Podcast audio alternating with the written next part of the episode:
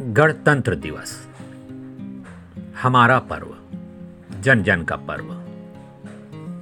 एक समय ऐसा भी था कि जब पता चलता कि 26 जनवरी का दिन आने वाला है हफ्तों दिन पहले से दिल्ली में रहने वाले लोगों के रिश्तेदारों का आना शुरू हो जाता था। बूढ़े, बच्चे, वयस्क, अपने जाड़ों के जितने भी उपलब्ध कपड़े थे, उन्हीं में कोई चादर ओढ़े आ रहा है, कोई शाल ओढ़े आ रहा है, कोई हाफ़ स्वेटर पहने आ रहा है, कोई सिर्फ़ आधी कोटी ही पहने आ रहा है। इस तरीके से बच्चों को कंधे पे लेकर के पैदल पैदल, जैसे कि राजपथ पर अगर मार्च देखने आना है तो इधर ताल कटरा से ही, उधर मिंटो रोड से ही, उधर आईटीओ से ही, और इधर यमुना किनारे से ही पैदल पैदल आ करके लोग 26 जनवरी मार्च में देखने के लिए शामिल होते थे। और बड़ी ही तरकीब से उनकी गलियाँ बनाई जाती थी और सेना के लोग, सुरक्षा के लोग सहयोग करके उन्हें आगे बिठाते थे। राजपथ से लेकर के इंडिया गेट तक किनारे किनारे लोहे की बेड़ियाँ लगाना, कुर्सियाँ लगाना, जिन पर कि वो बैठते थे। और जैसे ही अपने प्रांत की झांकी निकलती, वाह, खुशी का पारावार। खड़े होकर के तालियाँ बजाना कि ये हमारे प्रांत की झांकी है। क्या बात! इतना जोश, इतना उल्लास।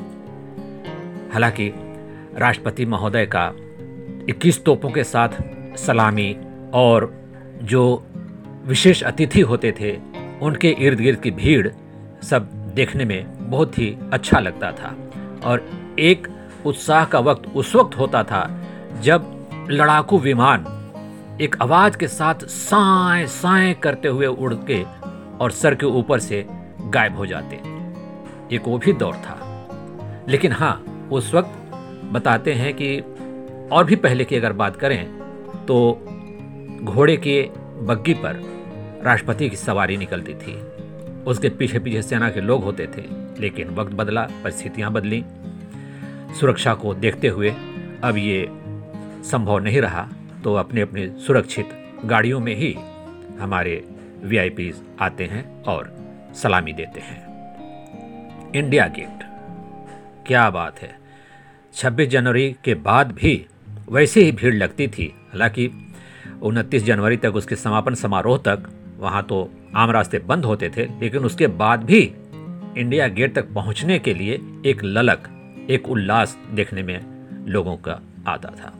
और वहाँ जा कर के अपनी तस्वीरें खिंचवाना, उनमें खुदे हुए नामों को पढ़ना और जलते हुए ज्वाला का दर्शन करना बड़ी ही सौभाग्य की बात होती थी।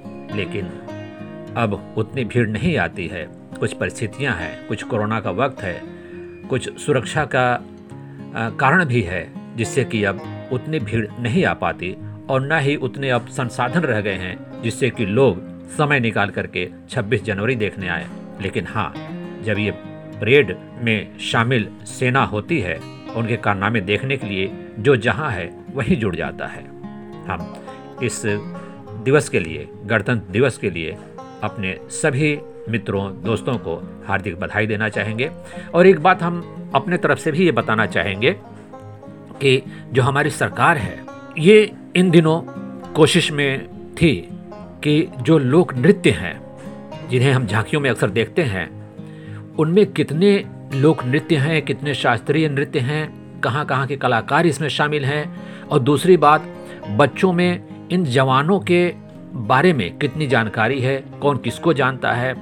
और एक पेंटिंग के ज़रिए, जिसे कला कुंभ भी कहा गया है और स्क्रोल पेंटिंग के भी, नृत्य का यानी कि जो डांस कंपटीशन, नृत्य प्रतियोगिताएँ पूरे कई जोनों में हुई, फिर उसका फाइनल दिल्ली में हुआ और दिल्ली से जो चयनित कलाकार हैं, डांस के, जिनमें कि राष्ट्रीय भावना की प्रेरणा लिए हुए, वो 26 जनवरी में भाग ले रहे हैं। और दूसरी बात वीर गाथा में ऐसे बच्चों का भी चुनाव हुआ है, उनका चयन किया गया है, जिन्होंने पेंटिंग के माध्यम से, गाने के माध्यम से, अपने लेख के माध्यम से वीर गाथा जैसी भावना को उत्प्रेरित किया है, उन्हें याद किया है। उन बच्चों को भी इस झांकी में देखा जा सकता है और एक कला कुंभ का आयोजन हुआ था। कला कुंभ, यानी कि स्क्रोल पेंटिंग, जो बड़े बड़े दीवारों पर पेंटिंग होती है बड़े बड़े पोस्टरों पर पेंटिंग होती है, वो सब कलाकारों ने इकट्ठा होकर किस तरह से पेंटिंग बनाया है और उनका चयन भी हुआ है। लघु लघु फ़िल्में टाइप के बना करके और तैयार की गई हैं। तो इसी जानकारी के साथ आप सबको हार्दिक बधाई, शुभकामनाएँ।